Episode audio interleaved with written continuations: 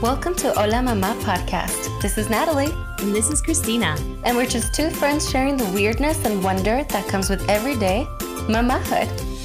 Hoping to encourage our multicultural mamas as we navigate and raise our little ones between our two worlds, one bilingual conversation at a time. So while you clean up those big messes or fold those tiny little clothes, turn up the volume and join us as we talk all things mamahood. Michelle, are you ready? I'm ready. okay, so welcome to another episode of Hola Mama. I am today sitting with a very special friend of mine, Michelle, a very old friend of mine. Not that you're old, but we've been friends for a very long time. Yep. I remember your mom picking us up from, remember Parkview, Parkview Elementary. school? And then I remember my mom picking you and Sammy up for school. And so we go a long way. And now we're here talking about like our own kids. Yeah. How crazy is that? Who would have thought? Seriously, who would have thought? So, why don't we do this? Um, why don't you tell us a little bit about yourself, what you do, and um, yeah, just so the moms can get to know you. okay, so uh, my name is Michelle Torres. I am a community organizer for a local hospital here. Um, we do a lot of like um, community empowerment and stuff. So that's what I do. That's my day job. Um, I'm also a grad student. Um, so I'm getting my master's degree in counseling psychology so I can be a therapist. Um, and I'm a mama to a little girl. She's four years old and she rocks my world. But she that that's basically me in a nutshell. Those are the big components of my life. Okay, so I think um, I've been like in some of the major events of your life, except for when you were expecting, right? So obviously, uh, when you got married first and you were pregnant first, and oof, ni me pasaba por la cabeza what pregnancy is or what like being a mom is. So I re- just remember hearing that you were in the hospital for issues with your pregnancy and o sea, toda soltera. Like I was like, what is that pobrecita? And like what's going on with her? But um gosh, now that I'm a mom, I so regret not going down to the hospital and spending some time with you because I know you were there for months. Yeah. So tell us tell us a little bit about that. How was your pregnancy? Like I I heard it was really hard and I know from you now that it was really difficult. Yeah. Um, okay, so it was I got married, right? And I got pregnant like right away, like immediately. Um So did we. yeah. Embarrassing. yeah. It's like okay. Um yeah, so I got pregnant right away. And then um, I waited until I was about like 18 weeks pregnant to go see the doctor and get it confirmed and stuff because I actually I had no reason to think that anything was wrong with my body. Wait. Hold on. Say that again. You waited till 18 weeks 18 weeks to go see a doctor. to go see a doctor. So for those 18 weeks, you weren't even 100% sure you were pregnant? yeah, I mean like I was just like okay, I'm sick in the morning. Oh my God, Michelle. That's three months? Yeah, I'm. I was. I didn't, I waited until my second trimester to go see a doctor. I know this is like super dumb. I was taking like prenatal vitamins, but again, like in my mind, I was like, pregnancy is the most natural thing in the world. You know, nothing could go like possibly go wrong. You know, I'm young. I'm, I was like 24, 25 or whatever when I got pregnant. So I was like, okay, like nothing should be wrong. Um, but then at 18 weeks, when I went to go get my pregnancy, like you know, confirmed and like make sure everything was fine and stuff um it was like this like series of of really fast events because like that day um they you know got the heartbeat and they were like okay well it's time for your full anatomy scan. Um and so they they took me there. Um and there was a, where the person was like really like weird. It was like this weird uncomfortable silence during the anatomy scan. Um and i was like is everything okay? And they were like you know what? Like we're gonna get you to go see um one of the doctors here. And so from there, from the from the full anatomy scan, they took me right to um, L and D, labor and delivery. And I, they they made me put a gown on, and it was just like boom, boom, boom. Like it was really nobody was really telling me what was going on. So I was like, you know, I wonder if everything's okay. And I called my mom, and I was like, Mom, like you know, they're they're they're putting me in labor and delivery already. Um, and she was like, okay, well, let us know, let us know what's happening. Cause like I had a gown on, and I was sitting in the bed. It was just very weird. And that's when the OB comes in, and then she's like, you know, you have, um, you're dilating early. Um, you're dilating at 18 weeks, um, and like there's a few things that we can do, but I got to talk to some of my colleagues, and they were like, you know, we can put a cerclage in, or we can put you on hormones, or we can put you on bed rest.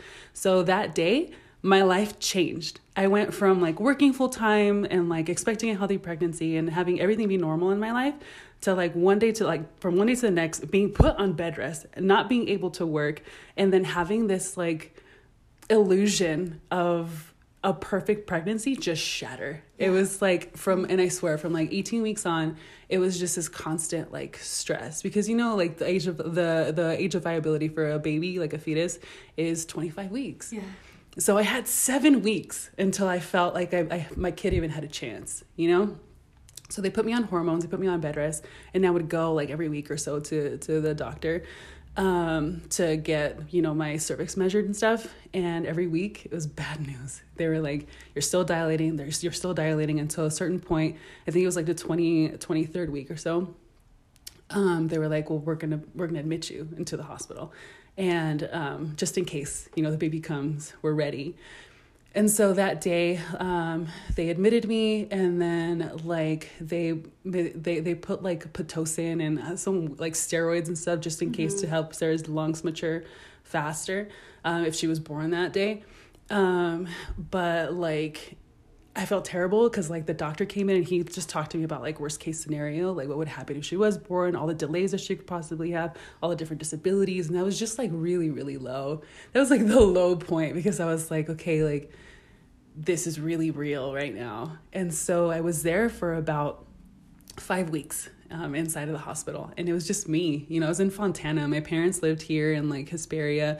You know, Josh was working all day. I was alone for most of the day. And, you know, I had friends come and visit me and stuff. But again, like it was really weird because my brain was so occupied with this thing, you know, this, this, this fact that like there was a really good chance that Sarah was going to be born early and maybe not survive or have like a brain bleed or all these like terrible things that happen when you have a preemie baby, you know? And so uh, luckily, like my uh, cervix stayed stable for about five weeks and they sent me back home. Um, and I kind of just chilled for a few weeks. Um, and then next thing you know, it was like, I was like 35 weeks pregnant. I made it to 35 weeks and I was like really frustrated because nobody was helping me set up our room for like Sarah. so I started moving furniture around and I put myself into labor. Like I did it because I was like, okay, well, nobody's to help me. I'm to do it myself. and I was like, uh, I was, uh, I started feeling like my, um, what do they call it? The thing where, where your stomach starts, uh, Contractions. there you go. I'm like the worst mom ever.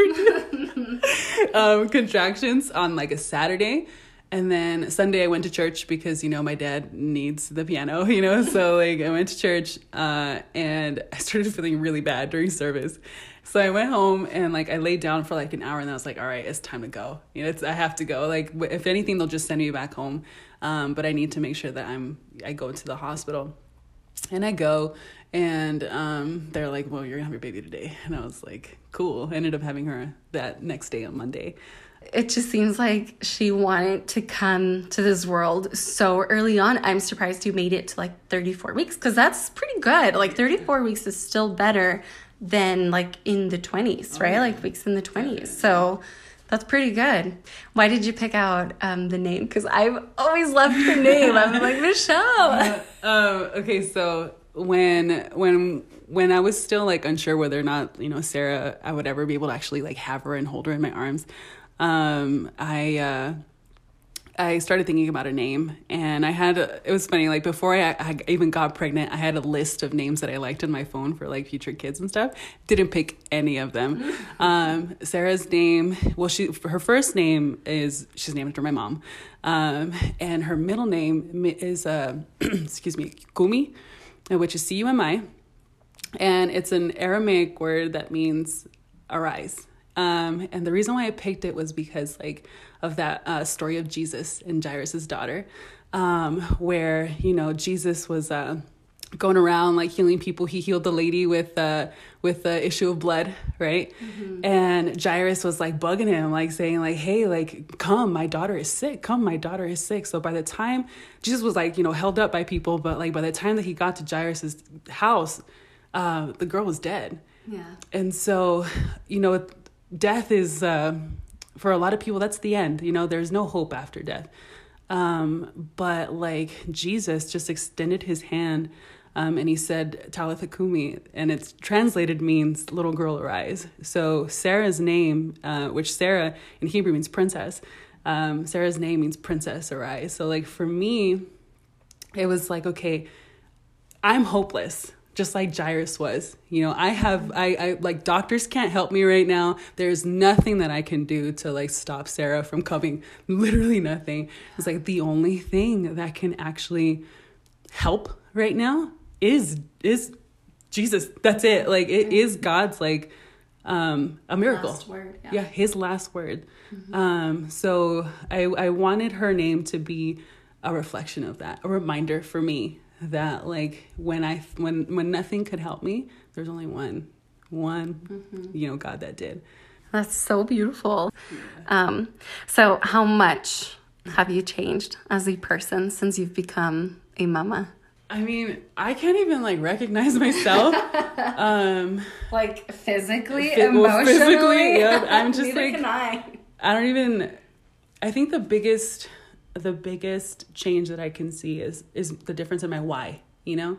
Like uh when I was going through my undergrad, um I wanted to go to school to one, you know, one to like make something of myself but also like please my parents for example. And like just like my intentions were very external.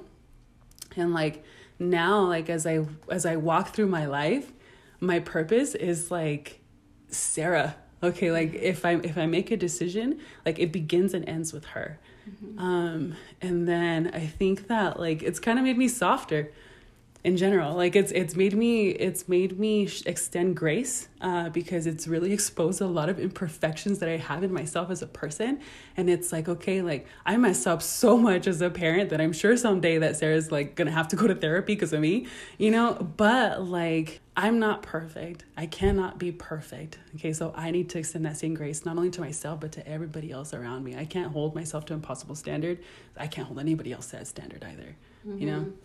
I think motherhood is one of those things that's like holding a mirror up to yourself and it like just what you said it exposes all of our weaknesses and our shortcomings and i think that's why it's so hard because sometimes we we can't accept you know how shortcoming we are. Not only motherhood has a way of doing that but marriage does too. Like marriage is just one of those hard situations that we put ourselves in, right? And we're just like, we chose this.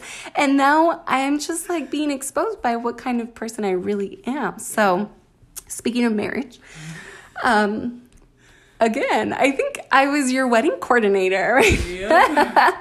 I remember that day. It was actually a really nice wedding. You look so beautiful in your dress that your mom and you made. I will never forget it. Yeah. But um so, this episode, there's so many things that we can cover and talk about, but we wanted to, I wanted to sit down with you and ask you from, you know, mama to mama and friend to friend, what it's like to be single mom, especially in this time and during this time because just like you said, you were expecting and you were pregnant and then one day your life changed with this unexpected complication in your pregnancy and you also got married with the illusion of a long, you know, lifelong commitment and then here we are where you find yourself solo parenting, yeah. single. So did you ever imagine that you would be a single mama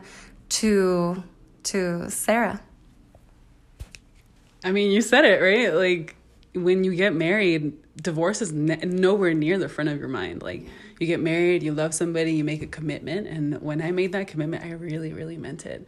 Um, but unfortunately, like you know, some things happen, and like you, I, I had to make a choice about whether or not I wanted to. Um, I guess like um, what I wanted Sarah to to have as an example of a woman, you know, growing up. Like, did I want her to um, see a woman who didn't uphold her boundaries, or did I want her to see a woman who like did like made a choice when things were hard, you know? So like that's what I chose. I chose I chose uh, that. I chose to to move forward, you know, being a single mom.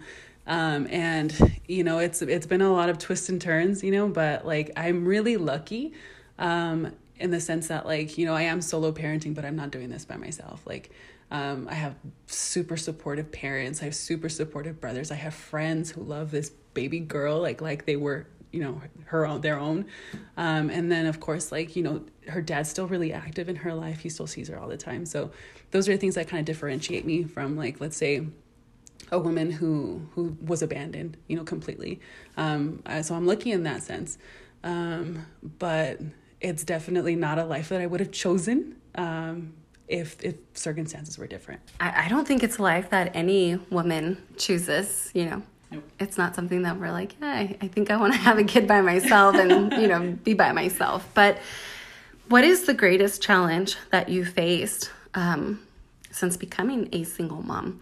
And I'm asking you because I, you know, I I'm married and there are moments in my life where I can't imagine not being with my husband. And I think a lot of women, we go through that you know, if something happens to my husband, like I don't know how I can do it. I don't know how I would do it. Like it would be impossible for me. So when I see you and what you went through, I feel like now women always rise. Like we always come out at the other end. And it's always like we face challenges, we have those challenges, but we always make it to the other end stronger. There's been a few, um, I would say, adjusting financially for one because it we are a single I'm I'm a single mom so um and I have like the majority custody. Um so financially adjusting from being a two income household to a one um was significant because I felt like okay I have all these bills you know what I mean? I used to have help. So there was that. Um there was also the fact that like um her dad and I have very different um let's say attitudes towards parenting. Um, and there's like a difference between co parenting and um, parallel parenting, right? So like co-parenting is in a perfect world where you and your co- and your co-parent have like really similar views towards life and like um, discipline and you know education and things like that. Like you're all on the same page and you can, you're able to communicate and like you're able to maneuver tricky situations like new partners and things like that with ease because again you're like you're like on the same team, right? But if there's a difference in any of those like different um, like areas, it gets complicated. Like we had different perspectives on when to introduce Sarah to new partners. And, uh, you know, part of that was because I was, um, I just want to look out for my kid, you know? But again, we had different perspectives on how that was going to be done. And so that was a complicated situation. And it just kind of boils down to picking and choosing your battles and understanding that like okay that is my kid's dad and i have to respect and treat him as such. Like even when sometimes like you know they don't make it easy. You know you have to keep your side of the street clean. That's all you can do sometimes it's like just have like just take responsibility for what's yours.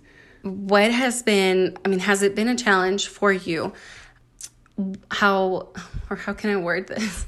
The reaction of other moms.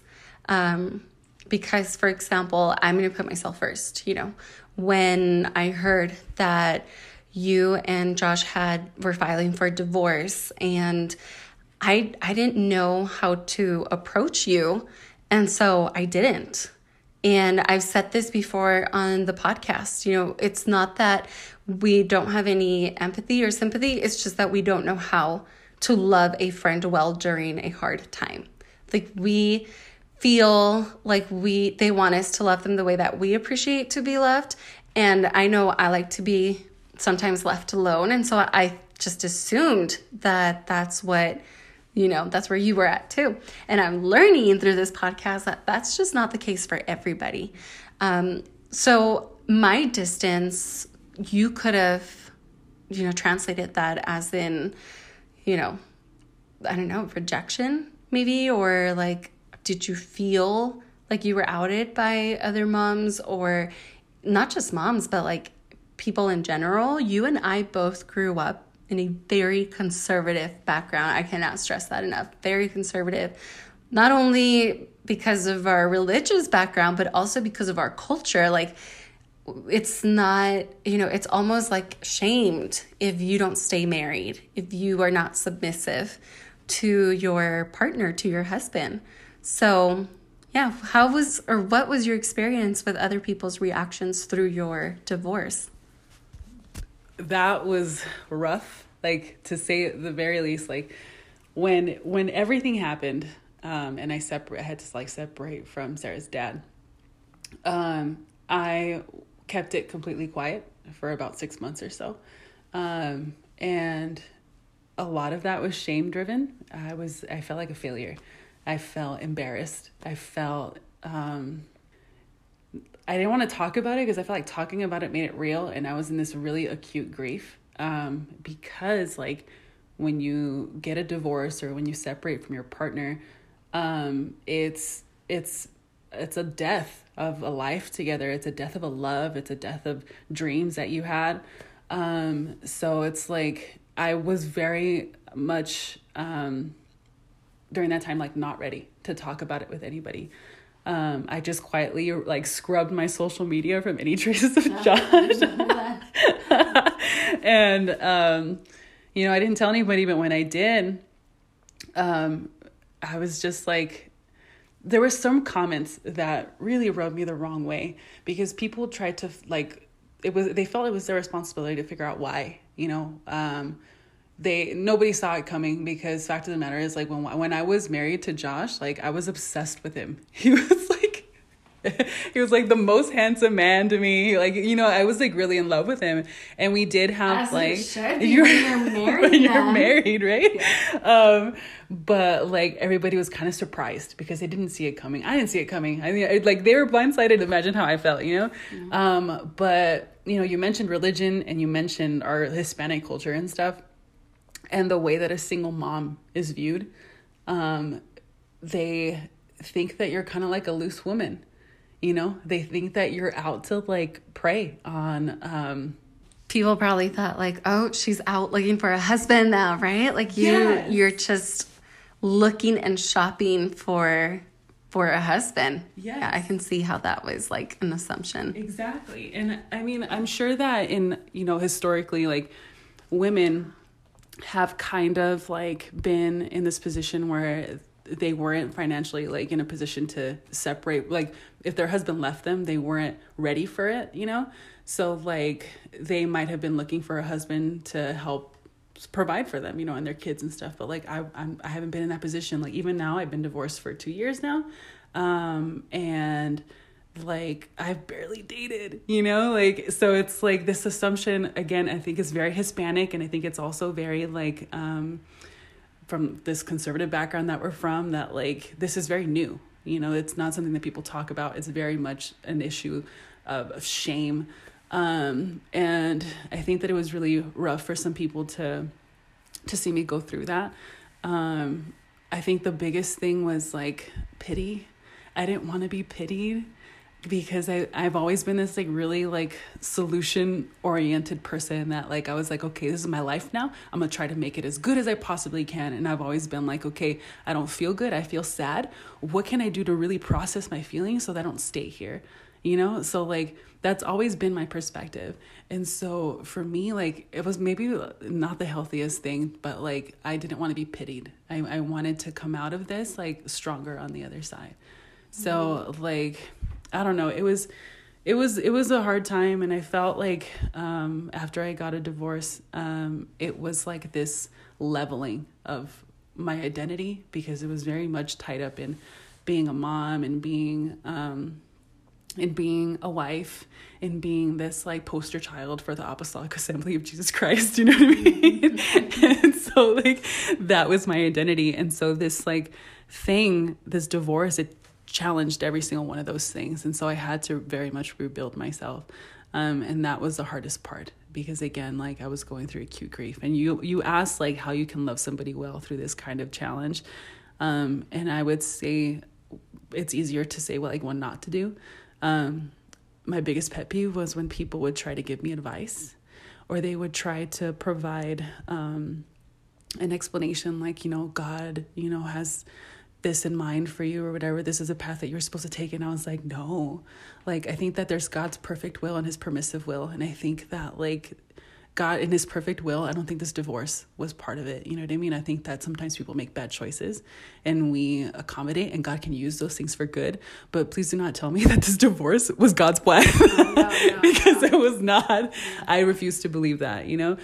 I think um we feel like we we want to say something that will fix that will fix it and will like end all of your pain and all of your hurt if I just say the perfect thing. And sometimes we can't come up with that perfect thing and we also get paralyzed with what to say and just like stupid stuff comes out of our mouth. You know, we're just like it was God's will that you go through this divorce, but I 100% agree with you. I feel like our life is just a series of decisions, whether they're good or bad, and it's just us going through the consequences of those decisions. If it's a good decision, you're going to get a good result. If it's a bad decision, you're going to get a bad result. Or it's just a series of experiences. And yeah, I do believe that God uses them to shape us and to bring us closer to Him I don't think it's his will that we go through yeah. like pain and or his will that we go through hardships, but he does use them, you know. And so I think a lot of people they feel it's better to say like this all loving God, uh, you know, wanted you to go through this because you're going to be quote unquote stronger, you know. And yeah, it is it's so like just say say something else um, but I think at the end, it's just that we don't know what to say. Yeah. You know, we don't know what to say. Um, Brene Brown talks about empathy. Um, mm-hmm. and there's this like really cool YouTube video that I'm sure that people have seen before on like Facebook and stuff. But it's like um, she talks about these like little like um, like this person that like when they're in like a really uh, deep sadness or a deep hurt, um, that it's like they like crawl down a hole right? And they're um they're they're there, right? They're in the pit of their their sadness, right?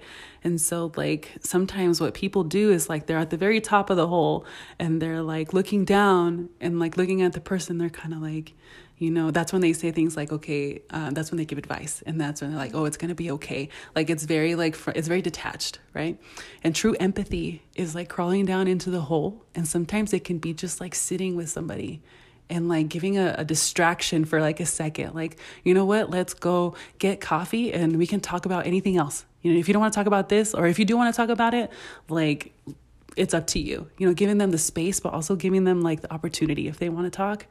And then um, just using like mirroring language like you know that that sounds really hard. I can't even begin to like try to understand what you're going through. I was like but like i'm here for you. I'm just i'm here you know? Just like that simple action of like just love and understanding of like hey like i don't understand. I do not get this okay? But i'm here you know? Like that goes a long way because like when you're when you're really in grief like you don't see things clearly. You don't mm-hmm. interpret the words that people say sometimes like you interpret them even though they're like with the best intentions like you interpret them sometimes as like a reminder of like things that happen, you know? So it's like I think that even like I said, like just like being being there, being present, offering a distraction and like admitting that like it just like just don't give advice. Like I think at the very minimum. yeah. yeah. I would say that's that's a really good pointer where like if you're a friend, just be with that other friend and mirror their emotions, whether they want to talk about what's going on or they don't want to talk about what's going on. Um, I know, like, I had a friend that was going through something really, really rough, and I would just call her and say, Hey, I'm gonna drop off something off at your porch. You don't even have to see me. I'll just swing by, drop it off, ring the doorbell. It's right there for you. And she later told me that that simple act, and I only did it twice. Um, I didn't think much of it, but she said that those simple things was what got her through like the hard days of knowing like this you know she's not imposing herself on me but she's letting me know that she's there. That went a long way and i didn't know that. I thought i was doing like the bare minimum and i felt a little bad about that. You know i felt like well you know i don't know. So what do you think about um for example moms who would say, I don't know if I should invite her over because she's going to see me and my husband and he's going to be around and she might feel bad or might remind her of her marriage. Have you had any experiences like that? I have this friend who um she she has the most like doting husband. Like just he is all about her family, all about her kids. Like he's just so dedicated towards their family unit. Um, and like sometimes, like I would say, I would say again, like in those really acute phases of like grief, that's that's a rough time. That's a that's a hard time to even watch like couples being in love on TV. like it's a it's a little bit like um it is a little triggering, you know? But like um sometimes you know i will see couples together and i'll see like a, a dad who's like who's really involved with his family and loves his wife and like again you all i know is like what what i see you know what i mean? I don't know like what's really going on so i'm like interpreting these things. Um but like sometimes i would see that family and i'd be like man like you know this could have been us. This could have been you know i could have i could have had this like family unit. Because me like fact is like when me and me and josh were like were like right before we actually got a divorce like we were building a life together. Like we hadn't really experienced you know this family unit yet because we were still figuring a lot of stuff out in our lives. Um, he was like you know working on establishing his career and like i was like working two part-time jobs. And so we were very much about like we were building you know we hadn't gone gotten to experience like all the benefits of or like what if i don't know like this like typical family experience you know? And so like sometimes everyone now it's a lot better like i i kind of appreciate my um single momhood for what it is. Um but like before i would i would my heart would hurt sometimes because I, yeah like who doesn't want you know yeah. a united family? Um you know? Yeah yeah, who doesn't want it? I guess one of the benefits of having a partner at home are those moments where you can tap out. I know I definitely need like I need those days sometimes where Celine gets home and I'm just like I can't I can't you know with the kids I need you to take care of them before something really bad happens and I will tap out and he will step in. But when you're solo parenting, like how do you tap out? What do you do for yourself? What do you do on a really hard day? I don't know, like I I after after after me and Sarah's dad separated, one of his parting gifts was anxiety. Like I started having really bad panic attacks and I started like um being like super anxious. So one of the ways that the anxiety like manifests itself is irritability. Yeah. Yeah. Like I'll just I'll just feel hot and I don't know why. And sometimes like that'll spill over to my child. And so I I I definitely do feel that need to like, okay, I need a break right now for this second because like for for no reason that's like it, she's a kid she's four you know what i mean she's not this like purposely annoying kid like she's just four and she wants my attention but sometimes i don't have it I don't have I don't have anything to give her. You know, so I feel again really lucky that I have supportive parents. Um, my mom is great with my daughter. Uh, so I know that if I just need a break, I'll tell like my mom's like, Mom, you know what? Like my head's not in a good place right now. Like, is it okay if I leave her? And I'll just go and like and I have different things that I like to do. Like, um, I'm a big hiker. Oh, yes. I love hiking. I love getting out, and I, something about being in nature is really uh, grounding for me um, because, like, you just feel so small. Like you're you're surrounded by pine trees and like like Wrightwood, for example, are really close. Um, I also, after my divorce, I got really into fitness. Um, I got into CrossFit, um, which is really intense. Girl, I know. I'm like every time I see your Instagram stories, I like have to shut that down. it is making me feel so guilty because I don't even want to walk outside of my house right now. and maybe I need something dramatic happen in my life to get me there. Dude, there's nothing like the divorce diet to really get you moving. Oh, man. Nah, but like for real, like CrossFit has helped me with my mentality um there like when you push your body to the limits where like your brain's telling you you can't do this like you can't squat this way or you can't lift this weight and you force yourself to do it anyway it's very much a parallel for life you know? Like okay like i feel like i can't do it i have to do it anyway. Um and so that's like it just built this like mental toughness in me that i, I didn't have before. Um so that really helped me out.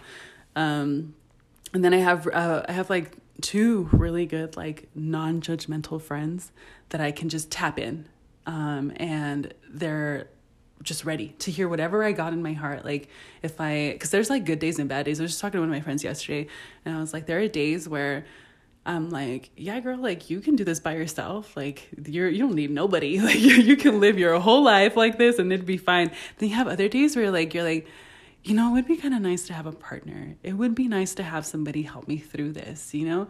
And some days one voice is louder than the other, you know? And so there's just days that it's like rough, but like I have friends that if I do feel that way, I can just like hit up and be like, "Hey, are you free? Um, can I text you right now, or can I call you right now? Can I Facetime you?" And they're they're ready, and I think that's really helpful too, is to have somebody to decompress with. Yeah. What do you do on like the days that Sarah is with dad? What are those feelings? Because I just can't imagine. I really can't. The the question marks, the I mean, I leave Celine with the kids and I come back to expect total disaster. I mean, they're not even dressed completely. I'm just like, oh my god, I just what are your feelings with that? Well, I don't know if you felt like you forgot your phone, right? That feeling of like, okay, I, I'm missing something. Oh, the anxiety of Yes. that. Yeah. Okay, so that's what it feels like, but times like a hundred when I don't have Sarah, because I have that same feeling that like nobody can take care of my kid like I can take care of my kid. Like, is he feeding her? Is he bathing her? Is he brushing her teeth before she goes to sleep? Is he reading her her story? Like, there's all these thoughts that like go in my head, and when things when we first started like our visitation schedule, um, I was sad. I was sad. Like I would just like be in my room when I didn't have her and I would just like be like bummed out or I'd be like on my like doing numbing behaviors like uh being on my phone or like watching a lot of TV. It's like anything that keep kept my mind kind of like busy and not like thinking about anything. Like I was really sad. Um and then um I started going out. Like I started uh, trying to keep myself busy, either like hanging out with friends or like uh, just doing something um, to keep myself busy in order to come like home like really late. Um, and I was doing that too, and that's not like really healthy either. Um, so now I've really focused on trying to do things that are really hard to do with kids, like things like hiking by myself, for example, or going to the grocery store because any mom knows that going to the grocery store with a kid is hell. It's so bad. So like I'll I'll plan my grocery store days on that day or like let's say Sarah like he has Sarah, I'll work out for another hour. You know, I'll just try to keep myself busy and try to build my life. Um that's what I do now, but there was a time where it was like really really rough. Yeah, I could just imagine. So I feel like um, there's a lot of, you know, feelings negative, sad, depressed, but what are some positive feelings that you've or positive experiences that you've had since become since becoming a single mom? If there is any which i'm pretty sure. I mean again you look great um i mean okay like i mentioned earlier that this caused an identity crisis right? In every meaning of that word. Um i became the most me that i've ever been. You know i kind of shed all the expectations that people had for me like whether it be you know like my parents expectations or like my this like sense of like religiosity that i used to have which i still i still believe in god for anybody who's listening to this like you know? But like you know you very you know where we come from that it's it's like you dress a certain way you act a certain way you look a certain way and it's all these like very um external external representation of that that's supposed to be like be correlated with your relationship with god Yeah. And so I kind of shed some of that stuff. And like, it just, that's a good thing, I think, um, because it, one, it really showed me what I believed in, really, really showed me what I believed in. It also showed me um, who who's really on in my corner, like who is who who really has my back. Um, it also like showed me uh, who who who I was outside of the context of a relationship and out of the context context of being a mother right so it just it was this like like a melting pot that just like drew out all of my impurities for better or worse and then it kind of showed me how uh, capable i was because you don't know what you can handle until you're tossed like like it's like it was like being pushed into the pool. That's what it felt like. Um and so there's like this quote that i heard um and it said like it was about, it was about that phrase that people say God doesn't give you any more that you can handle. And I was like yeah he does. He does give you more that you can handle right? But you just keep handling it you know? And it's like this like paradox like and it doesn't make any sense but it's like you're you you just you like level up you know? It's like you before your capabilities were at you know a certain level now it's like you you have to do better because that's what you have to do. You have to move forward because what what else are you going to do? So that I would say that like determination to like to move forward and to like not let this sink me because I've seen people who who let these kind of events uh be the defining moments in their mm-hmm. life and to like have this be their identity. And i didn't want my i didn't want to have the identity of like a victim. I didn't want to have the identity of like the, the the girl whose husband left her. You know what i mean? Like that's not i didn't want that to be me. And this is like i'm 20 I'm 29 my life is just starting mm-hmm. it didn't end when he left or like when we separated because he, he didn't really love me you know that's another conversation but like um that wasn't the end of my life it was just the beginning of a new chapter so, and it like it, it, it made me realize that like, okay, I I have the decision. I I can choose what I want my life to look like. I'm I'm not a victim of my circumstances. Like I hold the pen and I'm writing my story. Of course, like you know, with God backing me up. But it's like that's that's the biggest thing that it taught me. Girl, that's beautiful. Honestly, I'm like it's so brave that you like took this problem, quote unquote, by the horns mm-hmm. and pushed back. Like, to me, that's brave because you're right. A lot of women, we end up bitter and we're just like man haters. Hashtag Paquita la del barrio. La inmunda. I had that song on my playlist though. Oh, you do have it. How funny you have the song in your playlist. Oh man. But no, in all seriousness, like I I feel like it's such a brave thing to go through the circumstance and just meet yourself, your authentic self, um, to meet it and to see yourself for who you were and start shedding, you know, that weight of expectations, the weight of guilt, the whatever, self shaming, like all those emotions are stirred. I'm always a little afraid of asking this question now, but what would you say to another mom that is facing the reality or maybe facing the possibility of having to rise up and be a solo parent to their to their kids? Um, I mean that's a that really depends on where they're at in their process right? Like if it's very fresh, uh, then again, just exercising that like empathy and like mirroring language and like just like positive regard for the person. Um, that's like, I feel like that that's the extent of what you can do. Um, but like for someone who maybe it's like the, that reality has sunk in and you're like, okay, well, this is my life now. Um, there was a lot of things that kind of helped me out because I mentioned for six, like for six months or so, like I didn't tell anybody. I didn't tell anybody about it. Um, so I've, I was on my went own. through it alone, basically. Yes. Like how? How did you go through that alone? It's just. It was not a good choice for me. I think that that's a lot of where um, that anxiety that I was feeling um, was rooted in. Uh, was this like really isolating feeling because like the load is really heavy when you're carrying it by yourself. Um, and it became a really touchy feely to talk about with my family um, because you know, there's no. Sometimes people will look at your experience um, and they'll think that there's a right way to do it, and I truly don't believe there is no right way. There, there, there is a the way that's right for you. To be honest, like I stopped asking why it happened. I because that that's where a lot of pain was coming from because I was really confused and I wasn't getting the answers from him. You know, like it was it wasn't.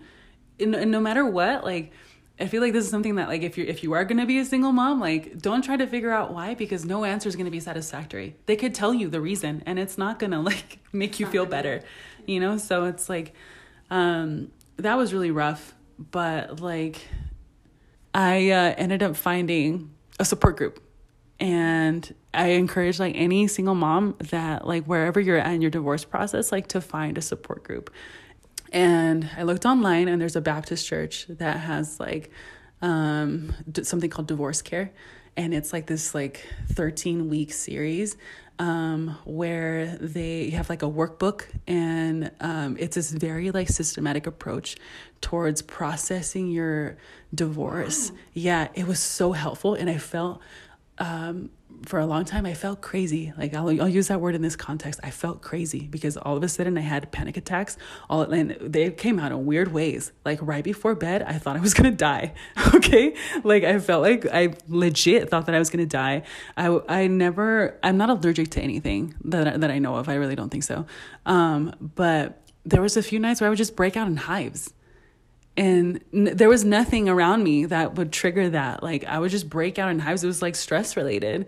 And that was very i'm i'm this like tough girl you know what i mean? That that's like my my brand or whatever. So like i felt so like delicate all of a sudden. Um but like then i came in like in uh, contact with these people that were feeling the same things that i was that were going through the same thing that I was. Like my um, Sarah's dad is a first responder, right? A lady that was there, her husband was also a first responder, and so we had like these these things, similarities that like I couldn't talk on that level with anybody else. And the facilitators, like same thing, they had been through a divorce themselves. Like it was it was just like this peace that I felt because I felt normal. For the first time in months, I felt normal. I felt like I wasn't crazy. I felt like somebody else really understood what I was going through. And I feel like if you're a single mom, like that's the best thing that you can do is find your people.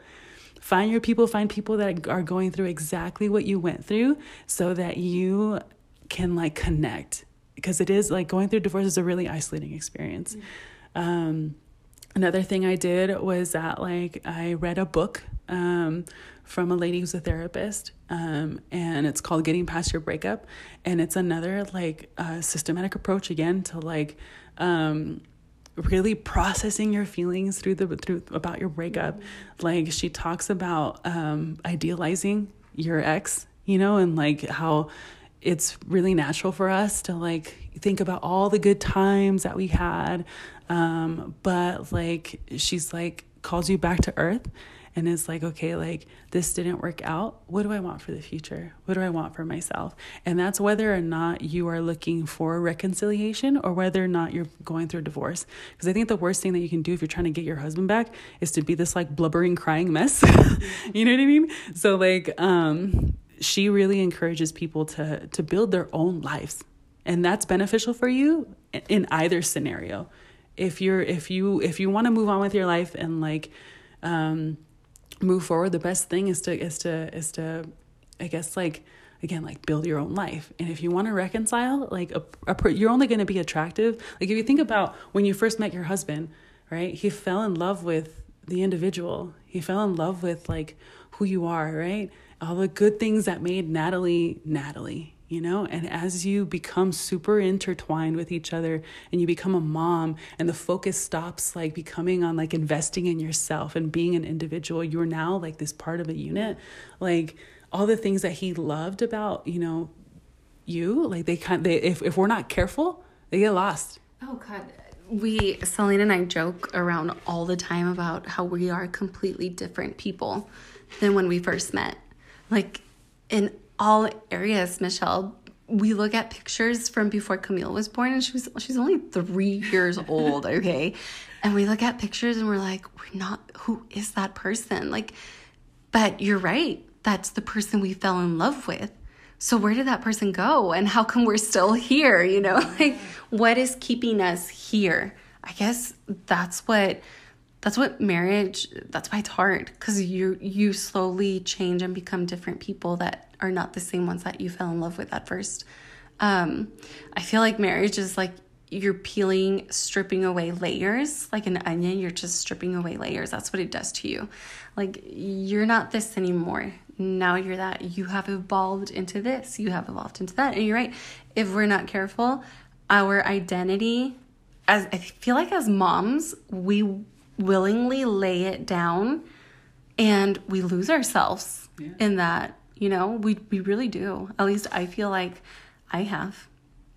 I'm not the same person anymore. I feel like i have laid down so much of my ambitions my goals my passions my interests because i'm focused on raising these two kids. And sometimes I'm not even interesting anymore. Like Selena and I will talk and we'll just stare at each other and we talk about the kids because I'm not investing in my person separate from the kids. That's scary. Well, if you look at the model that we have, right? Yeah. You look at you look at our moms, yeah. which like my mom was a stay-at-home mom and she was great. Like I had such an awesome mom. I have an awesome mom. Yeah. You know, but like um that's the model that we got that your life is your children. Yeah. And everything, every decision and I I understand that um but we also live in like this like new new world right mm-hmm. that like you know our parents were very much about survival whereas we're offered the opportunity to thrive yeah. you know and like you know you're different people but it's this like constant process of like choosing to fall in love with each other and getting to know each like this new version of each other and like sometimes like like with me i can say with certainty that i did lose myself i mm-hmm. gained like 30, 40 pounds. Um, and my life was all about Sarah and like working and stuff. And like I stopped um, putting the focus on myself and then also in investing in my marriage. Like really, really, really taking the time to like um, connect, right? Not having it be about all the responsibility, but also about really connecting.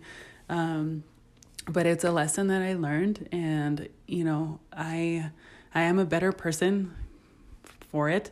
Um, but like it's it's it's just this like we have to constantly battle against that yeah. because it's like the natural our natural like path that we take it's being a mom yeah. completely but someday we're not going to be you know the kids are going to leave they're going to be 18 what are we going to be left with honestly that drives me every day i tell celine every time i'm like i gotta do something for myself because my number one fear is that the kids are going to turn 18.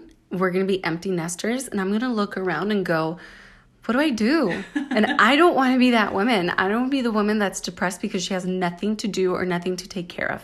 Yeah. You know, I want to, as I'm raising my children, also growing other interests and other things. So, yeah, well, well, just our last question here.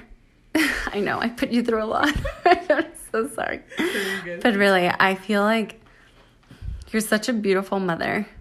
Every time I see pictures of you taking Sarah hiking with you, like that's awesome. I just, I love the one on one friendship that you are developing with your daughter. Like it's so obvious that your bond is so strong to her. And now knowing like the meaning of her name and what you went through to have her in this world, like, I can't imagine being in the hospital for all those weeks and months and, you know, just you went through so much, mommy. You you did, and you still are for the well being of Sarah. And I know she's gonna grow up one day, and she's gonna thank you for that. I'm sure she's gonna see all the effort that you put in, and also like what a fun mom you are. you know, even though like you're going through, you went through whatever you went through, you have those hard days. Like I'm pretty sure she's gonna look back and say like I had an awesome, fun mom. So, just to finish up here, what is your favorite thing about motherhood or what brings you the most delight in your mothering? I, like I mentioned, I work, right? And I'm a student and I have to be really intentional about spending time with my kiddo. Like, I have to be really, really intentional. So, like, I would say that my favorite thing about Sarah would be like the fact when I do take her on a new experience, like she's seeing it for the first time, you know, and that like wonderment at the world is like so intoxicating. Like I love like when I took her to the beach for the first time, like it, was this best thing, you know, that like when we took her to Disneyland for the first time, freaking out all over the place.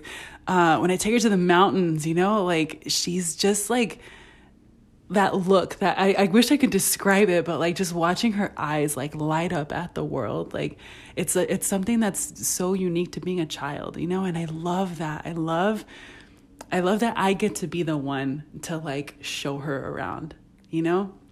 And then like I think the the moments that make my heart melt is like when I wake up before she does and I just watch her sleep for a second and like the way that her face is like so relaxed and like her eyelashes are just like sitting like resting on her face like i just like it makes me melt because i think she's like like i feel like what does my mom call it? La mama cuerva? Like i just feel like my daughter is like the most beautiful child ever like ever. I just look at her and i'm like i cannot believe that she's mine.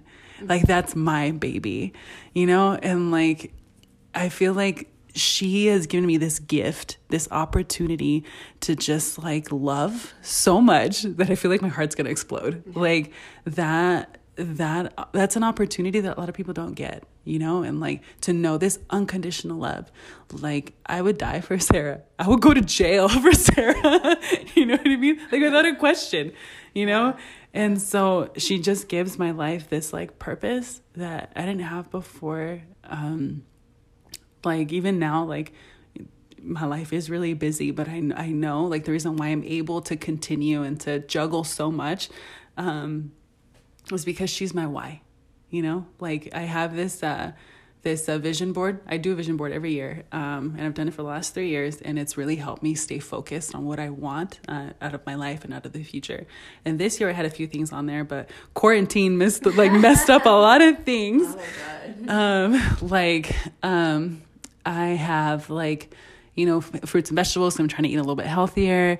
I have like um, this picture of like mountains because I wanted to go out hiking a little bit more. And then, but right in the middle, I have this picture of Sarah and like everything that I want to do. Like I also have like a hooding ceremony on there and I have a home because I want to buy my own home someday.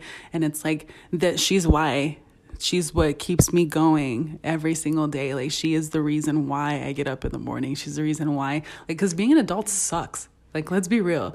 Like, it sucks, but she makes it tolerable. She gives it meaning um, in a way that nothing else has. So, I would say that's my favorite thing. That's a lot of things. I said a lot of things. that's beautiful, Michelle. And by the way, Sarah, like, even though she was born a preemie and so many odds were against her, like, how is she doing right now, like, physically, like, health wise? You know, Sarah was born early. Um, she was six pounds fourteen ounces. She was bigger than some kids are like at full She's term. yeah. yeah, she was huge. She didn't have to like stay in the hospital at all. She was completely healthy. Um, you can't even tell. You know, some some preemie kids they stay little for their whole lives. Um, not Sarah. No, you can't even tell. Yeah, she's great. That's awesome.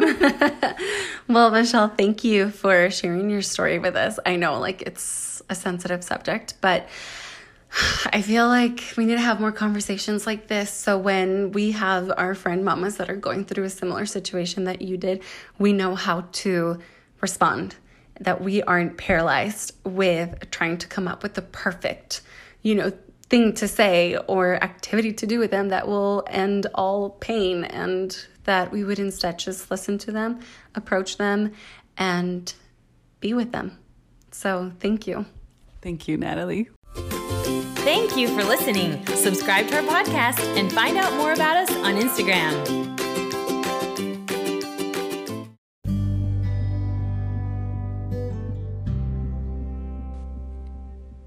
Bienvenida a Momentos Mamá, momentos de descanso para tu corazón de mamá y todos los papeles de tu vida. Yo soy Nidia Staki, coach de grupos MAPS en español, un ministerio de MAPS internacional. Chicas, en MAPS en español sabemos que una mamá, no importa la edad de su hijo ni la cultura de donde viene, tiene momentos espectaculares como también momentos súper difíciles en donde nos sentimos, a veces demasiado fácilmente, que somos la única que está llevando este papel de mamá con dificultad. Y desafortunadamente muchas de nosotras sufrimos de miedo de ser sinceras o de no tener a alguien con quien nos sentimos suficientemente en confianza para compartir lo más profundo de nuestros corazones. Pero amiga, te quiero alentar que sinceramente no estás sola. Existen otras mamás como tú que aman a sus hijos y el cuidado diario de sus pequeños, pero también sienten que este papel de la vida es duro. Estas mamás se reúnen en grupos MAPS alrededor del mundo aprenden a compartir sus experiencias de mamá, esposa, hija, hermana o amiga con una a la otra, a lo mejor acompañadas con una taza de té o café, y juntas nos damos cuenta que cuando una comunidad de mujeres aprenden a apoyarse mutuamente, las cosas de la vida son más fáciles para llevar. Así que, si tú también necesitas apoyo, encuentra tu grupo MAPS más cercano o empieza uno nuevo en tu comunidad. Con gusto te ayudaremos cuando visites amops.org.